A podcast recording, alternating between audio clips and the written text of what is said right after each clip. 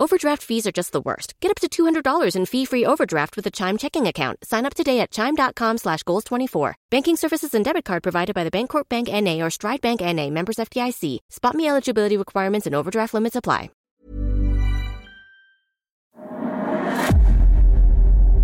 Hello, hello. Thank you so much for finding Whitehall sources. Before we get stuck into the politics for you, a quick message from the resident. These hotels, like their choice in podcasts, are exceptional. Whether you're travelling for business or leisure, at The Resident, you're offered the best rooms, prices, and advice for your needs as well. We are so thrilled to be brought to you in association with The Resident, who have proudly backed us since day one. When we're booking a stay in London or Liverpool, it's The Resident we head to, and it's The Resident you should head to. To find out more, click residenthotels.com.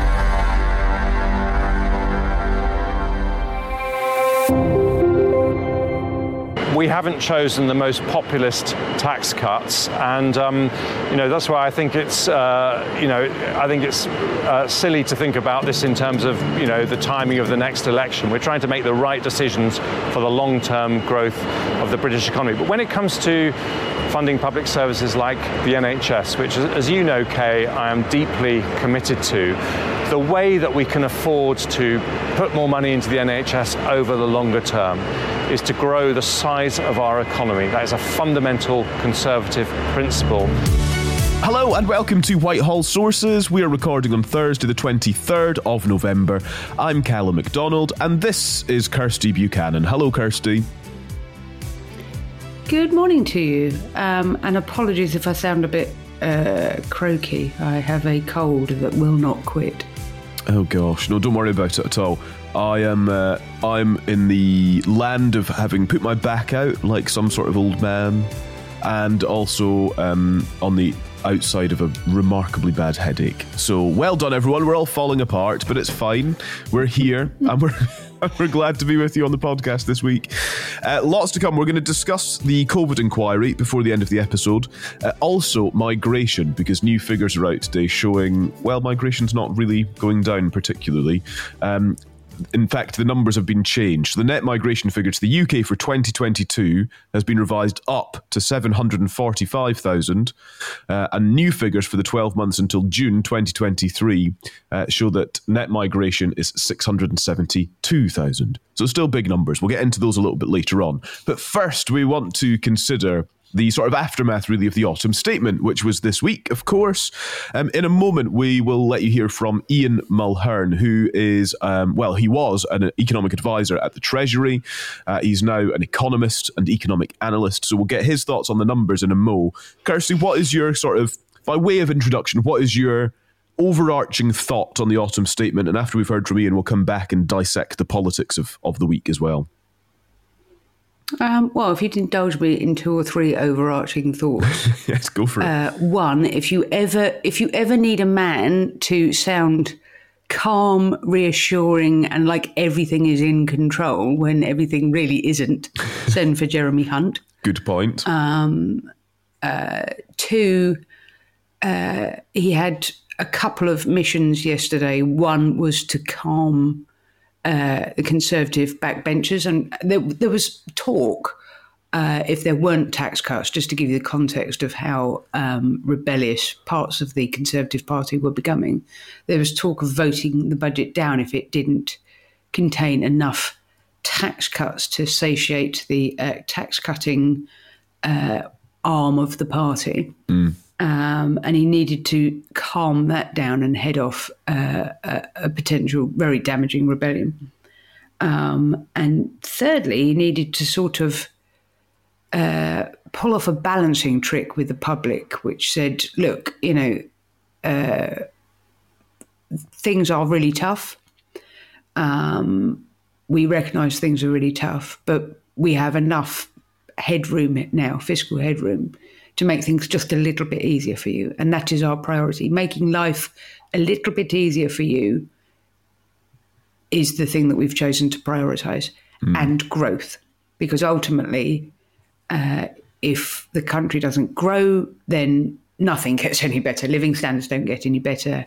Public services don't get any better because we spend all our time with sluggish growth uh, and uh, trying to service this enormous, enormous debt that we've been left with uh, post COVID.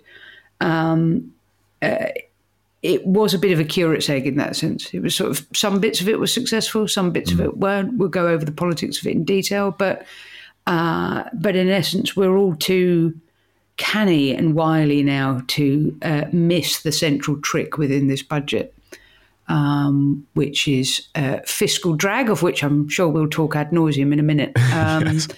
Uh, but but in essence, we've been given with one hand we've been given uh, a tax cut, and with another, millions more people uh, will be dragged into paying higher rates of tax. Mm. Um, because uh, the thresholds have been frozen. So as your wages rise, you end up being drifting, if you like, into a higher rate of tax.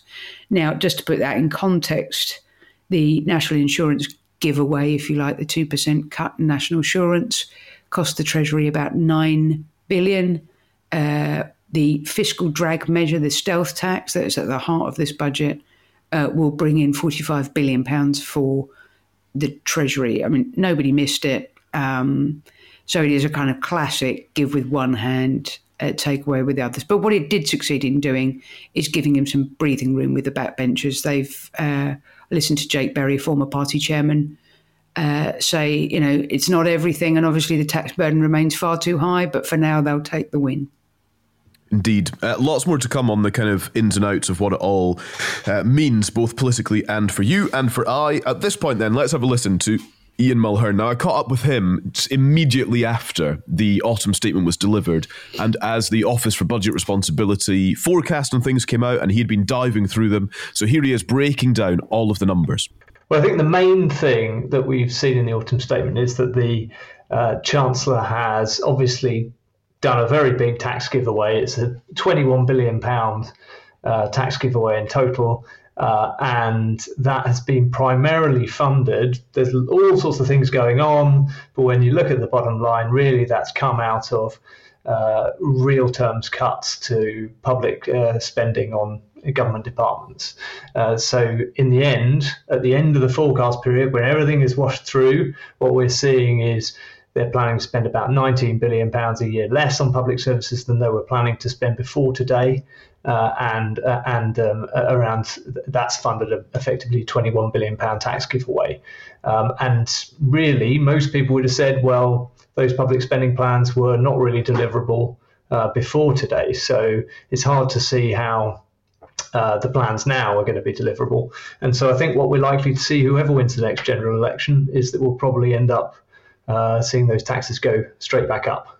Right. Okay. So with that in mind, is is this is this purely an election strategy? I mean, when we we're going to get into the detail in a sec, but is there much economic uh, sort of joy in there, or is this purely politics at its finest?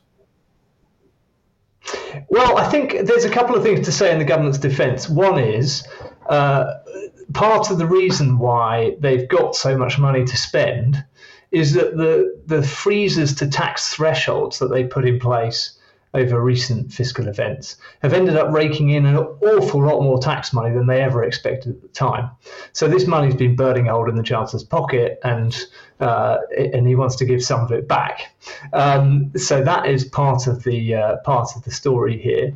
Um, and there are positives as well. Like some of these things are, you know, the cut in national insurance does have a meaningful impact on uh, you know, people's uh, the the sort of labour supply, people's willingness to go and work because they'll get to keep more money in their pockets, and that will boost the economy a bit uh, by the end of the period. They're also cu- uh, cutting taxation on sort of new investments made by businesses through the full expensing thing, uh, which is also a, a, a fairly good pro-growth measure. So there are kind of material benefits to this. Uh, but the question to ask is whether any of it is really affordable in the sense of can we deliver the public services that people want to see uh, having done it? And I think the answer is currently no. Wow. Okay. That's quite fascinating. Right. Let's come back to that as well in a sec. I think one of the things you're referencing there is fiscal drag. This is where people kind of start earning more money, and because tax thresholds are frozen, you end up slipping into the next one, and therefore paying at a higher rate. I noted from the OBR um, analysis that by 2028, 2029, the combined impact of freezing thresholds will raise 44.6 billion pounds. So when you say the tax take from that is enormous, that's the number. That is huge. Yeah, yeah, it's absolutely huge. And what that um, means is that, uh, you know, we've heard a lot about how taxes as a proportion of GDP have hit a sort of uh, historic high. You know, they're the highest they've ever been, really, uh, since the, since the end of the Second World War. Um, and really, because of that fiscal drag, they, without any other measures happening at all, they're going even higher than we thought they would go before. You know, in the jargon, this is the economy is becoming more tax rich uh, and the government's taking more uh, than ever expected as a result of that inflationary effect. Okay, so the tax burden is something we're going to float around, I think, as we go through some of the detail now. National insurance is a headline grabber. Uh, national insurance paid by employees has been cut from 12% to 10%, and that's going to take effect from the 6th of January. Um, how does this work? So, talk to us about why national insurance has become a target for the Chancellor's tax cuts. Well, I think there's probably uh, a couple of reasons. One is that he, he wanted to do uh, something uh, that was broad based, so that it has electoral appeal, but um, but also I think probably uh, the choice of national insurance over uh, uh, income tax is probably quite a smart move in that it's not quite as expensive as an income tax cut. You know, the, the national insurance cut will mainly benefit working people, so it won't benefit people with income from, you know, in, in, in investments and pensions and stuff, uh, and therefore it generally won't benefit pensioners. Uh, but of course, the pensioners have seen a higher uh, uplift in the basic state pension than the rate of increase of other benefits. So pen- there's something in there for pensioners. They're seeing faster than inflation increases, uh, and there's something in there for working age in, in that sort of national insurance cut for working age pe- people. That's really interesting. I'm going to borrow this line from the Labour Party's response. They say the national insurance cut will not, quote, remotely compensate for hikes already in place. And so that tax burden question comes to the fore again. Um, are Labour correct? Is, is that accurate? Yeah, definitely. I mean, as you mentioned, the impact of the sort of fiscal drag effect is is really raking in tens of billions over the, the next few years, and uh, the inflation we've already seen, uh, and a kind of national insurance cut of you know amounting to about 12 billion is only a small portion of that. Uh, so freezing the thresholds is doing a lot more work to bring in tax than cutting the rate is doing and giving it back. It's so helpful to get the, the kind of ins and outs of all of this. What about then growth forecasts, Ian? This is something that's uh, well, it's been at the forefront of many, in fact, probably all um, uh, fiscal events like this, and the chancellor very much kind of you know touting the idea of growth. In the Labour Party's response, they're saying this is not growth. This isn't going to work. We are the only party for growth. So growth is clearly central, and we've got updated forecasts today on economic growth as well. Yeah, I mean the short-term forecasts have moved around a bit. People are expecting the uh, the, the short term to be uh, you know, th- there's a bit of volatility in the changes we've seen since the March forecast. But what really matters is what's the view of the forecast into, on the long term uh, potential of the economy because what the government is allowed to spend and how much tax it has to raise really depends on that view. Is it, are we going to see growth uh, of sort of uh, almost 2% in, in five years' time, or are we going to see growth of, of much lower than 1%? Now, there's a massive difference in forecasters' views. The Bank of England thinks the economy will likely flatline and its growth potential is very, very weak. So the OBR is much more optimistic. It thinks the economy can grow at sort of 1.7% a year in, in the uh, you know in four or five years time. And if it's right, then the figures we've seen today will be you know will stack up. But if the Bank of England is right, and actually the economy is not really able to grow that fast anymore, uh, then we're going to have an even bigger hole in the public finances. So uh, the short-term growth story is is really just noise. It's very hard to predict. It's, it's, it's very it's very it bounces around as we've seen with recent forecasts. What really matters is what's the sustainable level of growth that's sort of five years out, and on that. As I say, official forecasters are all over the place. They've got very different views, and it matters a lot for everyone's wage rises. It matters for tax levels. It matters for whether these numbers are, are remotely true. Uh, so we have to hope that the OBR isn't being too over optimistic and actually uh, uh, the bank is too pessimistic. A couple of other OBR notes forecast that house prices will fall by 4.7% next year because higher interest rates will lead to lower demands, uh, lower levels of demand, and overall house prices will be 7.6% lower at the end of 2024. And that's interesting to just sort of bring in a, a question around inflation and interest rates. What what can we t- what can we forecast on both of those measures? Well, um, obviously, one of the big calls that the OBR has made today is it's revised up its projection for inflation. So before it thought inflation would drop right away and even hit close to zero, I think is what it said in March. Now it's revised up its inflation uh, forecast very materially, and it is still above the Bank of England's target by the end of uh, next year.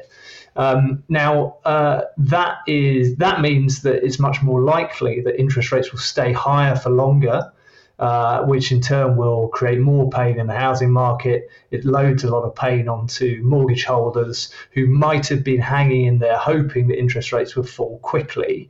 And on their March forecast, on the OBR's March forecast, you could have expected interest rates to fall quickly, but on their current forecast, uh, it doesn't look that way.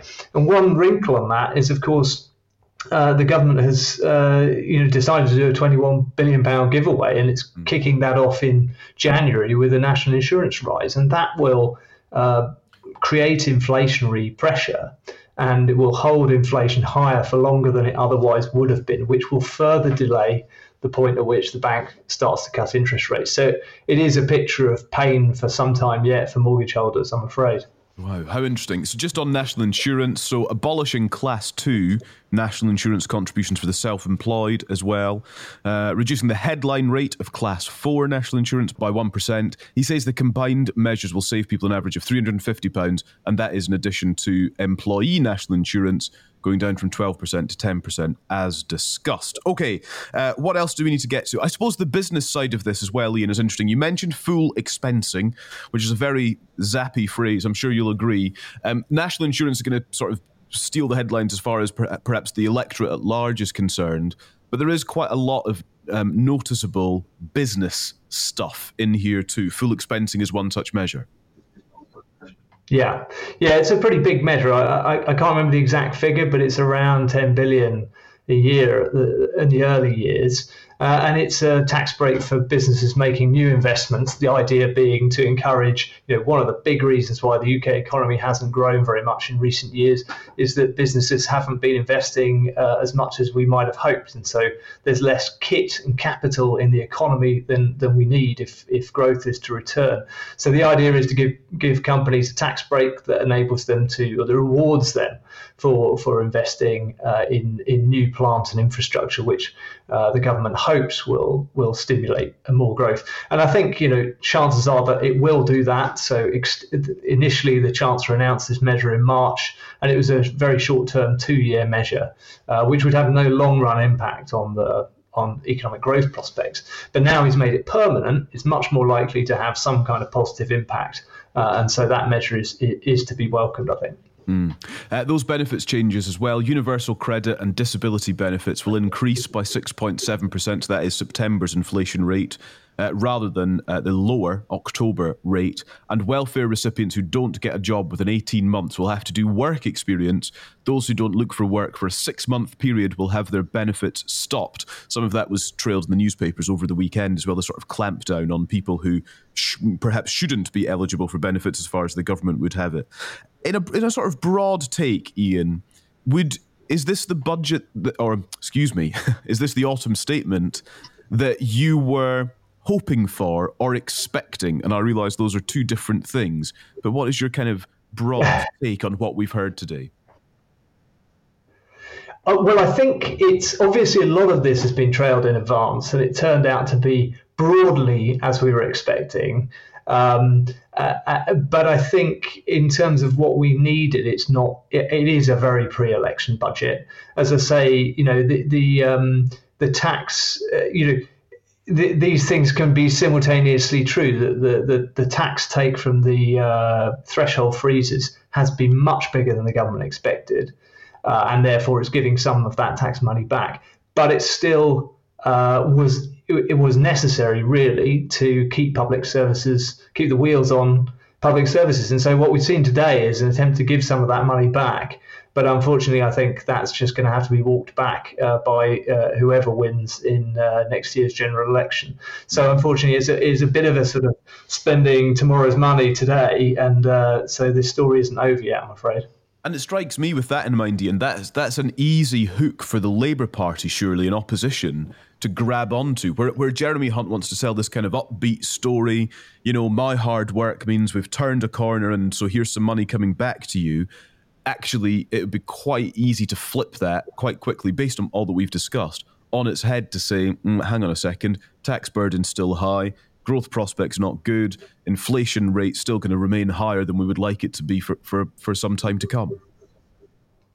I think that is the vulnerability for the government, and, and that argument will will play out. What what's more of a problem for the opposition, or indeed for the government if it wins the next election, is that the reality of the kind of spending, uh, uh, departmental spending limits that they've got in place is only going to hit uh, from 2025 onwards, really, and so uh, that is uh, something that that it won't have any real implications for you know the person in the street and therefore it won't it doesn't necessarily feature in the debate as highly as perhaps it should. But it is the looming hole in the public finances, really. Ian, thank you very much indeed. Thanks for your time and for your insight, your expertise, your analysis. Really appreciate it. Thanks, Callum. That's Ian Mulheirn, who was an advisor at the Treasury, uh, now at the Resolution Foundation as well. And actually, on that note, Kirsty, the analysis, and as these things kind of uh, unfold in the days after the autumn statement, the analysis continues, doesn't it, really? And the Resolution Foundation uh, reckons that British voters will be £1,900 worse off between the last general election and next year's general election whenever that may, may come. Of course, we'll talk about that in a sec. Uh, but the Resolution Foundation think tank said for the first time on record, households will still be significantly poorer over the course of the Parliament, so from 2019 to 2024. And that is. Well, I mean that's fuel for Labour's fire, isn't it? If they if they shout about that, then that might unravel any sense of optimistic optimistic giveaways from this week's autumn statement. Yeah, look, I mean, Ian's far cleverer than I am, uh, so I won't uh, tread over uh, his ground and embarrass myself by pretending that I understand uh, all the economics of this. But in essence, um, uh, it, sum, it sums up for me a little bit like this, which is the Chancellor saying to the country, uh, look, there are good reasons why everything is so shit. Um, we're making it our priority to make things a little less shit for you, but things are still historically shit. Um, uh, now, excuse all the swearing. Uh, so, in essence, you know, they've made um, they've made growth a priority, uh, mm. and I think it's a better budget or overall for business and business investment than it is for individuals. They've made easing the tax burden a little bit better for the public, but in essence. Uh, if a picture speaks a thousand words, then uh, a, a, couple of graphs have just, you know, bulldozed all the kind of reassuring Jeremy Hunt delivery and all the kind of um, you know uptick measures like you know increasing universal credit, increasing the state pension, increasing mm. the national living wage, cutting national insurance. All of that is good, and all of that's a nice priority for them to to think is important for people to ease their burden a bit. But if you look at the graphs, that were in the OBR's forecast. There was a reason I suspect that Liz Truss didn't want the OBR uh, forecast anywhere near her budget last year. If you look at them, our tax burden, even allowing for these measures, is worse than at any period since 1948. So our tax mm. burden is higher than at any period since 1948. And our disposable income is worse than at any period it's been since 1955. So, you know, thanks very much for the for the for the you know the slight easing of our burden but the reality is is that we are still hugely overtaxed. Uh, we have very little disposable income. And added to that we don't have very good public services at the moment anymore. And i think the chancellor went out this morning and was and was perfectly fair in saying look you know we spent 400 billion pounds in COVID supporting businesses, supporting individuals, keeping the economy economy afloat. And there was always going to have to be a time when we came back and recouped that. The mm. amount of money we are spending on debt as a country at the moment is eye-watering. And public services only get better if two things. One, if your economy grows, and two, if you're not spending all the extra money on just servicing this huge, huge debt you've got. So when we've got high interest rates, the debt burden of this country just gets worse and worse and worse. And you're not going to improve public services until we grow and until we've brought back down that debt, um, you know, a little bit. And it was interesting to note that of those, the run ups to the budget was um, uh, Rishi Sunak kind of rolling the pitch and saying, look, we had five pledges at the start of the year. Three of them were economic ones, which was uh, bringing down debt as a proportion of GDP. Uh, one was uh, ensuring growth, and the other was uh, halving inflation. And we have succeeded in all three. Now, you know, you can debate those, and you could also meanly point out that they've jettisoned the other two because they have singularly flailed on those and replaced them with five new pledges for 2024. Yes, right. uh, but nevertheless, what they were trying to say is, look, you know, we are turning a corner. Now, I thought that was an oversell, and I think most political media commentators also thought it was an oversell because that's very hard to say. We've turned a corner. Things are only going to get better from here on in when you've got such a massive, massive tax burden. But there are a couple of traps in here for Labour, you know, and mostly around the stealth tax stuff. So all that Labour is going to be asked now between so there are uh, four million people who, over the space of between now and 2028, will be dragged into paying income tax, who don't yeah. pay income tax at all at the moment because their wages are too low. And because of fiscal drag, and ironically, because interest rates are quite high and inflation is quite high, and therefore wages are um, going to go up at a fair old pace, four million of those people by the end of 2028 will be paying the 20% rate of income tax. Now, these are by no means uh, wealthy people. Um, and the question that Labour will face between now and the next election is, you know, if you think this is bad, are you going to unfreeze the threshold? Are you going to raise the threshold and save these 4 million people from being dragged into paying tax? So it's not entirely uh, all, you know, bricks going out and no incoming for Labour. It's a tricky one for them too. So that's one trap for Labour. I think one of the other interesting ones is on a related note, actually, Kirsty, you were just talking about public services there. The Institute for Fiscal Studies say that the tax cuts will be paid for by the biggest real terms cut to spending for some government departments since austerity. This is the IFS and indeed the Resolution Foundation have, have said it as well. So this adds to the kind of difficulty for any incoming government that they're going to have to deal with um, radically uh, cut public services and government departments. Oh, for sure. Look, you know, uh, the government's been quite honest. Certain departments, spending departments, will be protected. Um, obviously, health being the, the primary one, but other departments, departments like the Ministry of Justice uh, and Transport, will not be protected. And their cuts over the next few years are absolutely eye watering. Mm. Um, and again, we're heading in for it's it's all kind of very kind of 2010 all over again, if you like. It's a good old fashioned tax and spend uh, choice for people because no doubt, you know, the Labour will attack on this being, you know, uh, running down public services, uh, massive tax burden, dragging more people into paying tax. It's all out an outrage. Okay, the answer back to that is, well, okay, what would you do and how would you pay for it? Mm. Fundamentally, there are a limited amount of ways that that you pay for things in this country. You either tax people more you grow your economy, uh, and you or you spend less.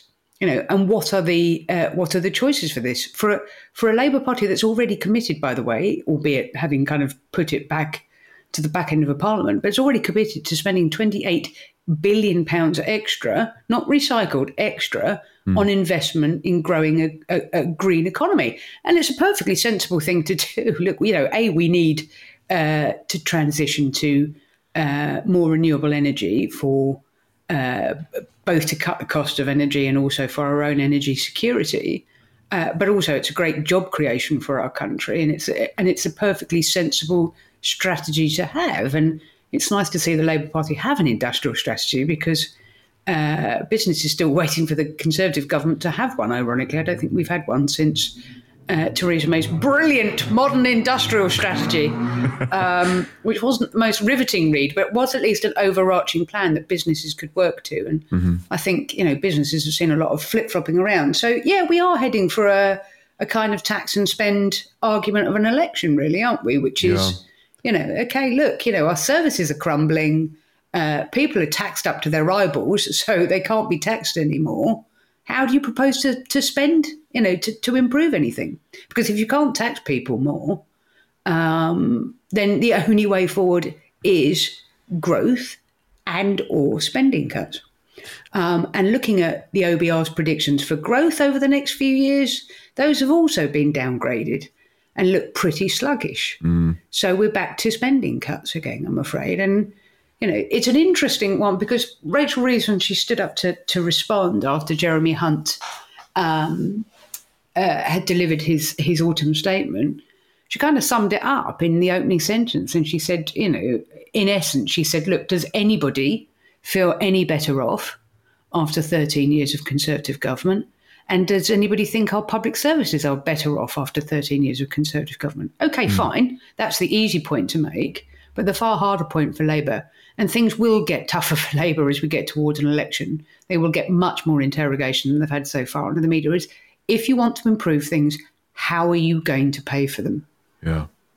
I think as well, then, with all of that in mind, we come to election fever or otherwise. So, the promise to cut national insurance for millions of people is going to kick in. That's going to kick in at the beginning of January rather than April, as would sort of be the, the convention for an autumn statement. And so, it has fueled speculation of a potential May election. Now, I have said out loud, I don't know if I've said it on the podcast, but I've said out loud, I'm f- I'm firmly of the belief that the election will be in May. And I have been for some time. Now, I'm happy to be proved wrong on that. But lest we forget my Nicola Sturgeon prediction around this time last year, uh, which proved to be spot on. Uh, but yes, there's speculation that he might go for an election in May. What do you think? Um, I think a couple of things. I think w- what they did yesterday politically in terms of an election was keep their options open.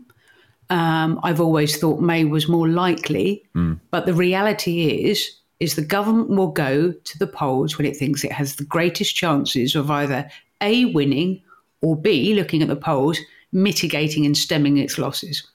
You know, no prime minister will rush to throw away power and no prime minister will rush to ruin seats or not save seats if he thinks that just hanging on that little bit longer, seeing things can turn around, throwing a bit more stuff at the wall and seeing if it sticks. No prime minister would would, go to the polls, even in May, if they look anything like they do now, if he didn't think there was a chance that they'd get better. So um, uh, I don't think it's proof of direction of travel. I think it's proof uh, of a government that's trying to keep its options open. And here and is, most oh, importantly of all, I think yeah. it's proof of a, of a government that's trying to manage its own party and stop them collapsing into an election because of such open revolt uh, over a autumn statement that didn't include any tax cuts. That's interesting. And that pieces together what Beth Rigby, uh, political editor at Sky News, was tweeting about elections last night. So she had senior government source tells me Conservative Party has been told to be ready for an election from January the 1st, with Isaac Levido, Tory campaign director, who's currently number 10, joining CCHQ as of the beginning of January full time. But she adds to that, told by another senior Tory source plugged into CCHQ, that the move by Isaac Levido has been planned for a while. Uh, they have to get going in January, and they are planning for November, but want to be ready for May. Why, says Beth Rigby, in case the autumn statement lands brilliantly well and polls uh, polls close, they go early, or if things are going badly and a confidence vote is called, they can go early. So the message is prepare for November, but be ready for May. Overdraft fees are just the worst. Get up to $200 in fee-free overdraft with a Chime checking account. Sign up today at Chime.com slash Goals24. Banking services and debit card provided by the Bancorp Bank N.A. or Stride Bank N.A. Members FDIC. Spot me eligibility requirements and overdraft limits apply. Let me tell you about the Resident Hotel, where I just stayed.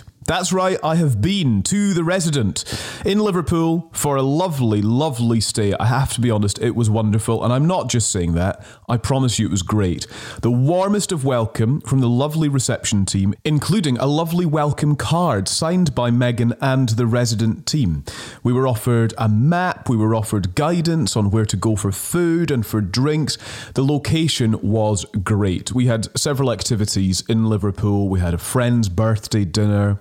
Then we were bowling, we were doing all of that stuff. And all of it was within a 10 minute walk of where the hotel was, which was perfect. Not only that, we had guidance on the best local restaurants and bars where we could also get discounts as a result of staying at the resident. The little kitchen in the hotel room was very, very helpful for coffee drinkers. Unbelievably, I'm not one. There's a little coffee machine right there as well. Do you know what was lovely as well? City centre location double double glazing. There was the outdoor window, then an indoor window. No noise, I slept like an actual log. Beautiful room, very spacious, well equipped, lovely hotel, lovely staff, lovely location. Take this as a personal endorsement. I've been there, done that, and you should do the same. Stay at the resident.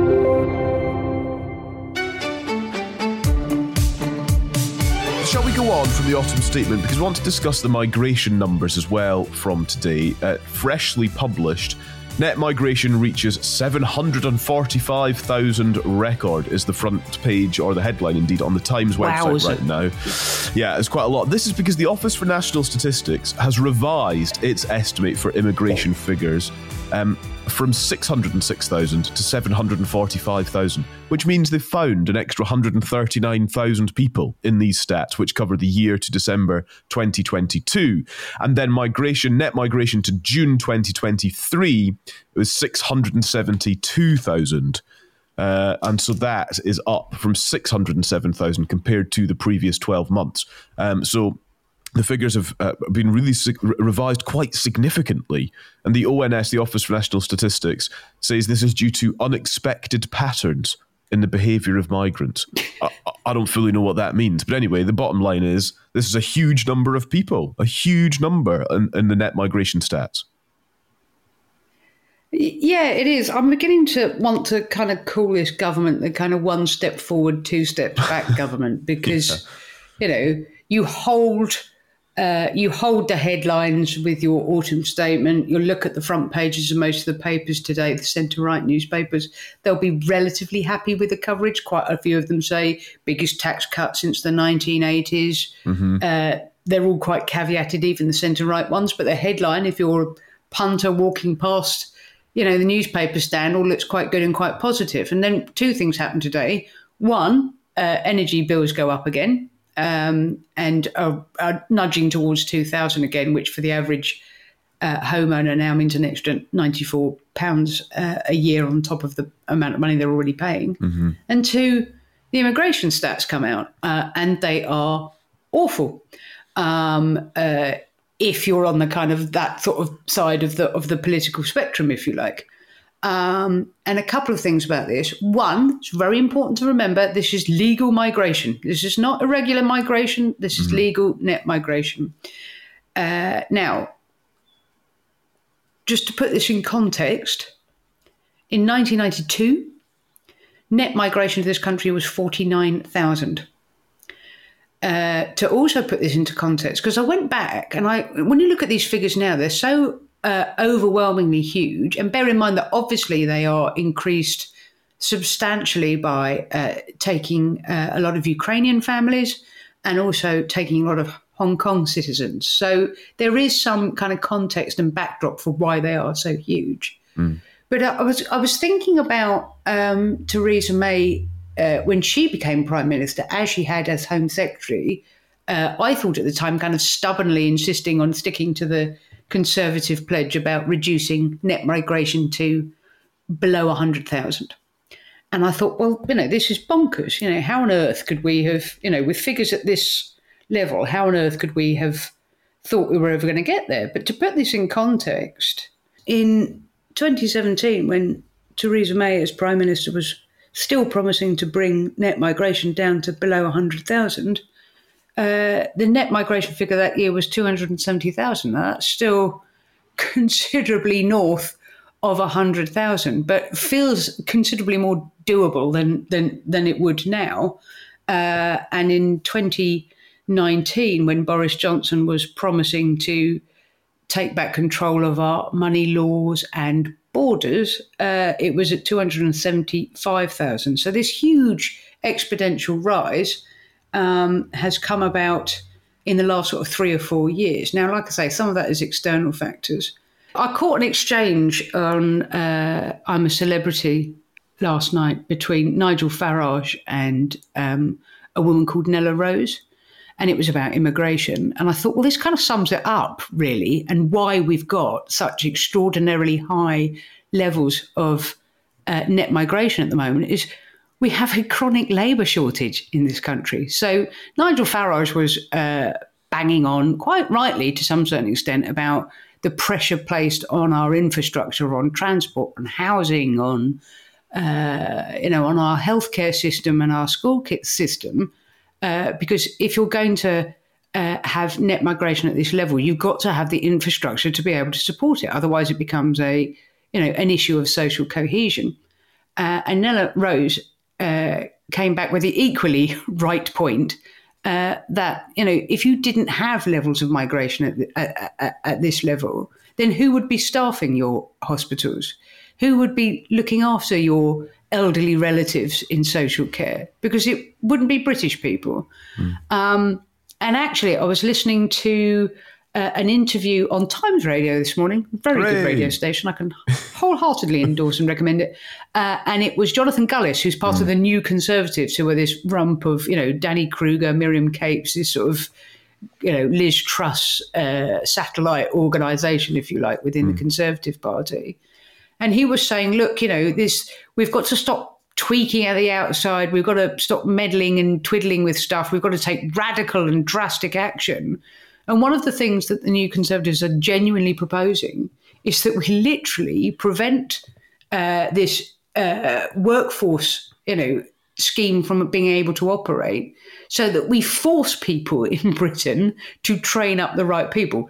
Leaving aside what happens in the lag between one and the other, um, and how you're supposed to staff your hospitals and your social care. But the reality is that some of this is born out of the fact that we have a chronic labour shortage uh, in this country. And you know, there's an awful lot of British people that will not do some of these jobs. They just will mm. not do them. It comes back again to what we were talking about earlier in the autumn statement that, you know, we've got we've got a chancellor now pushing a, a scheme where effectively after two years of intensive help and support and everything, if you refuse to, to work in a job, you'll get your benefits taken away from you. Mm-hmm, mm-hmm. Um, you know, because there are there are certain jobs that some British people will not do, and added to which, whether they did them or not, we have a labour shortage problem in this country.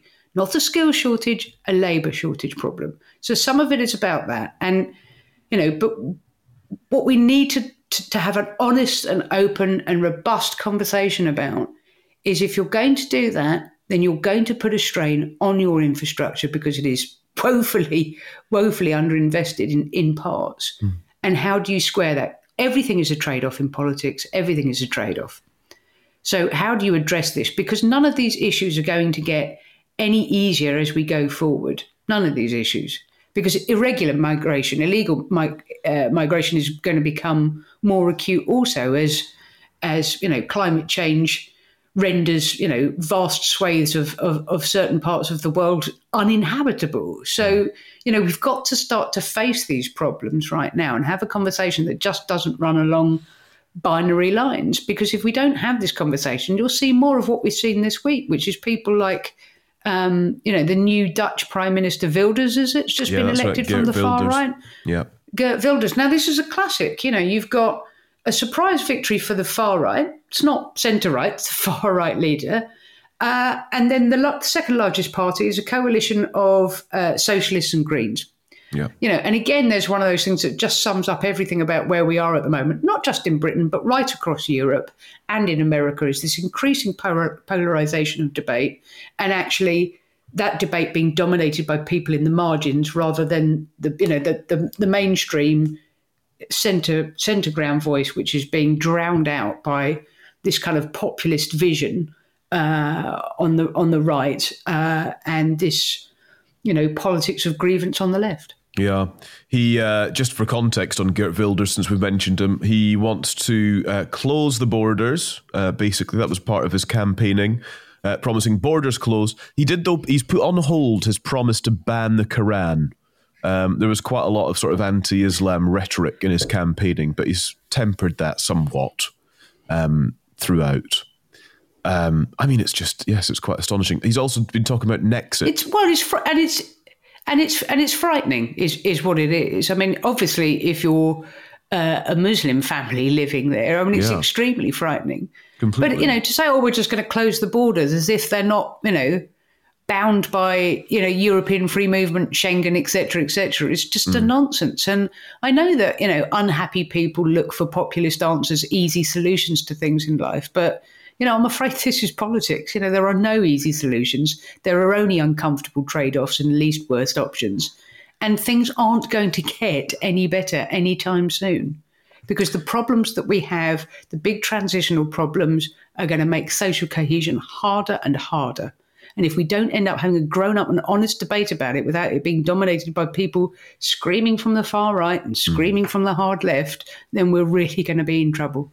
Let's go on. We've got a few minutes left on the podcast, and we want to spend them on the COVID inquiry and just the latest from the COVID inquiry. So, actually, this week, uh, most notably, was Professor Sir Chris Whitty, who is still England's chief medical officer, i.e., the top doctor, the top medical voice in the country who advises the government and was advising the government during COVID, and also Jonathan Van Tam. These names, it's funny, you, you so familiar. They were on the telly basically every day for such a long time a few years ago, and they're still there, they're still working away, still doing their thing, uh, but obviously a little less publicly. Now, I actually watched the first day of Chris Whitty's evidence for aforementioned Times Radio purposes.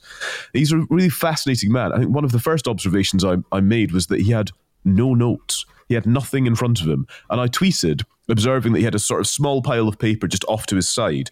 But then somebody, a correspondent in the room, replied to me on Twitter saying, "Those aren't actually notes. Those are sort, those are the rules for what he like the kind of code of conduct for the inquiry. So it's not even as if he's sort of got a few things scribbled down. He was doing it all from memory." Now, there was an interesting few bits in there about lockdown that he thought we locked down too late in the first wave, but also he was emphasizing that he and indeed the sort of scientific and medical advisors were not there to make political decisions. They were simply there to provide the technical um, information, stats, data, etc. And it was for the politicians to sort of make their mind up. Now, he followed uh, Sir Patrick Vallance, who is no longer chief scientific advisor, but he was during the pandemic. So he was also at the inquiry this week. I suppose one of the th- and the crucial thing to hold in your mind as we as we discuss the inquiry, and whenever you hear discussions of the inquiry, is the whole purpose of it, which is what can we learn from last time that might make next time better. Um, and the politicians, understandably, Kirsty, are featuring quite heavily in terms of the scientists' recollections of things. Um, I think it's fair to say the word chaos comes up quite a lot. Chris Whitty used the word chaotic for the sort of political operation around Boris Johnson, although he's very complimentary of civil servants. It's worth noting. We will actually hear from Boris Johnson and Rishi Sunak at the inquiry. We think in a couple of weeks' time, potentially the first week of December, but it's a little up for grabs right now. Um, but the politicians are are featuring quite heavily in all of this. Is it proving to be is it presenting problems for Rishi Sunak at this point as as current prime minister? It certainly is. Look, I mean, if we hadn't been all obsessing about how screwed we are as a country around the autumn statement, this would have taken a lot more media attention and had a lot more cut through than it had. But what, in essence, uh, uh, these three witnesses have provided this week is, um, and last week, is unequivocal uh, agreement that at no point before the then Chancellor, now Prime Minister Rishi Sunak, announced his Eat Out to Help Out scheme in the summer of 2020. At no point did they seek scientific advice about the consequences of that. Now, Rishi Sunak was asked about this at Prime Minister's questions yesterday, and he said on the record and in the House the government uh, sought scientific advice. Now, as ever in politics, both these things can be true, but then you have to look at you know what is the, actually the detail on which allows Rishi Sunak to say that because if he's not sought it from you know the chief medical officer, the deputy chief medical officer, or the chief scientific officer, then who's the government sought it from? Bob down the road? I don't, you know, they have regular and routine meetings. Yeah. And the idea that, I mean, Jonathan Van Tam, who's the deputy uh, uh, chief medical officer, or JVT, because uh, in politics you never meet anybody that, or anything that you don't want to acronym down. Uh, so JVT, as he was known, to give him his super cool nickname, um, said that first he heard about it was when he saw it on the television.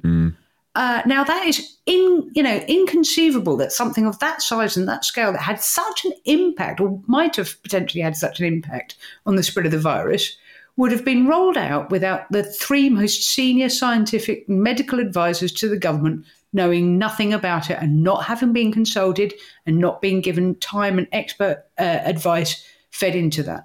Now, actually, there is no evidence that that alone caused a spike, right? Because it was August, uh, and the government's job is to balance, obviously, the science uh, against other concerns. You know, concerns about the economy, concerns about people's mental health, etc., etc. Uh, and I think I take the point about you know our job wasn't to you know to influence uh, the politicians, but it's you know, the reality is is that you know all scientific and medical medical advice was always going to go with the most risk averse scenario. Your job is to stop the spread of a disease, right?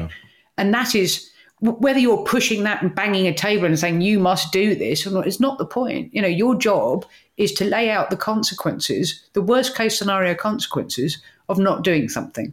And from a scientific and from a medical point of view, the simplest and easiest thing to do was just locked us away for a couple of years or locked us away for a bit uh, and then squashed the sombrero and and and. So there are a number of ways of managing the disease, but all of those ways of managing the disease manage it in a in a vacuum, if you like. And it doesn't take into account all the other things that, in fairness, a government has to take into account Yeah. like compliance rates, like people's mental health, like the impact on the NHS, which we're now all feeling, uh, and like the impact on businesses, which you know thousands of businesses are now feeling too. I firmly believe also that we are we can't so when I was getting ready to cover Chris Whitty's evidence I was trying to get my head back back into this the space that it was in in 2020 because hindsight is helpful to an extent but it can also get in the way. But I'm I'm I'm so convinced that we are now reviewing the government's actions through the prism of Partygate and I think we kind of hear that when we talk to, you know, a few weeks ago we were talking to um, Scarlett Maguire um, from JL Partners, the polling firm, and she basically said that that Partygate dominates so many things still. And I do wonder if we would be more lenient on the government's decision making in our own analysis now if we if they hadn't partied during lockdown and if we were able to kind of look back and say, do you know, they were leading, they were making these tough decisions, all power to them because it was an awful time. But because we know they were breaking the rules in quite a heinous way, actually we we are more judgmental of their decision decision making. Uh, I'm not entirely sure I agree with that. I think mm-hmm. that's very true in style, but not necessarily in substance. So I mm-hmm. think if we didn't know about Partygate, we might have been slightly more surprised by just how chaotic mm-hmm. Boris Johnson was uh, in in leadership and his ability to take decisions. But but frankly, is anybody really surprised that you know he was the wrong prime minister for that crisis?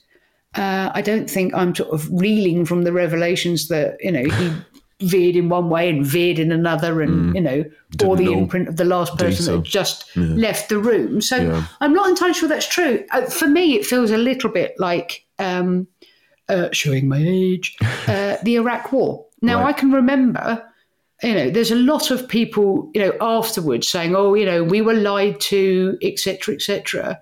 A million people came out on the streets uh, in you know to, to protest against the Iraq War. I think it's probably the biggest um, uh, street protest in, in modern history because not just be, you know they thought it was an illegal war and because they thought as i think robin cook the late robin cook said in the house there were no weapons of mass destruction in any sense that people would understand in iraq right so it wasn't like people were pulling the wool over our eyes at the time you know people you know had an understanding about what they thought they knew at the time and it was confirmed if you like later on and I think this is the same sort of scenario. Mm. I think you kind of knew pretty well at the time that, you know, number 10 was like a bunch of headless chickens at the start.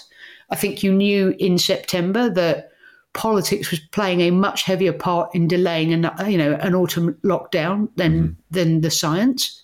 Um, and I think you knew that that was because uh, you know, it was a conservative instinct not to lock down and not to, you know, and to balance that up more against the economy. I think we kind of knew all of this.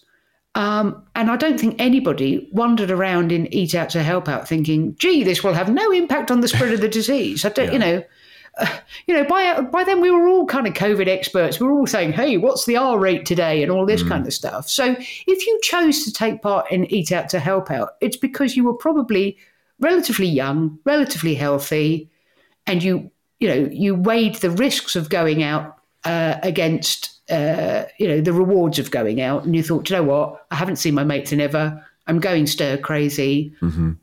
What the hell? I'm going to go out and have a nice meal and let the government pick up the tab for it. You know, yeah. some of the tab for it. Um, so I'm, I'm not entirely sure. You know, and if you were, you know, and if you were very vulnerable or quite elderly, you probably wouldn't have taken up that scheme. So I'm not entirely sure that I buy this. You know, I think we, I think we kind of knew what we knew, and mm-hmm. you know, mm-hmm. all of this is doing is just uh, confirming in absolutely gruesome detail what we knew. Mm. Uh, well, we'll see what happens when Boris Johnson and Rishi Sunak give evidence. As we say, it's, it's still unclear. They don't sort of tell you who's up at the inquiry until sort of the, the week before, but some point before Christmas is what we're told. Yeah, I mean, uh, they, they, should be up then, and and this this will be the absolute focus, I think, for yeah. for Rishi Sunak. This is where it will get. Um, this was where it has the potential to become very awkward mm. if he said in the House of Commons, on the record, in Hansard, that the government did consult and take scientific advice. Who was that from? Who was it? Um, and if I can just lighten the mood just a little yes, bit. Yes, just in conclusion. Um, uh, because you know politics is pretty short of people who are cool. uh, JVT was always seen to be very cool uh, in Downing Street, and uh, I just for me like the moment of 2024, the light moment of 2024. So, uh, and this starts in a very dark place. I'm sorry. So, obviously, JVT, like other the other scientists, um, is speaking about the horrific levels of abuse and threats that not just he and his family got because of his high-profile role during the pandemic. Um, but I don't think you'll ever hear anything quite as wonderfully British as this. So, JVT and his family were at home one evening uh, the police came round and advised that they should move to another location because of threats to their safety. Um, and they might have to leave for, for several days while uh, those investigations were being carried out. To which JVT told the inquiry this week, well, you know, we were going to do that, but we have a cat. We didn't have anybody else to look after the cat. So uh, we stayed where we were, which is about the most heroically British thing I think I've ever heard. And uh, if I didn't admire the man enormously anyway, it would just, you know, uh, sent my admiration for him into the stratosphere. What a guy. And it's not too late for JVT to do strictly. Oh, I mean, it's too late for this year, but he could come back next year. We'd still love that, wouldn't we? A bit of Jonathan Van Tam doing a ballroom dancing. I'd watch that. No. no. People who are quietly cool are quietly cool because they don't play into their coolness. you know. I think the minute you go into that strictly thing, you've you've bought into your you've own publicity. yes. Yeah. Yeah. Uh, right. Thanks, Kirsty. Thank you very much. Uh, good to chat this week, and thanks to Ian Mulheirn as well, our other, our other guest uh, on um, Autumn Statement. Your thoughts always welcome. You can email hello at whitehallsources.com. We're here every week to analyse politics for you with those who have lived it, who know it, who have experienced it, and can tell you all about it. Make sure you follow and subscribe, and we'll talk to you next week.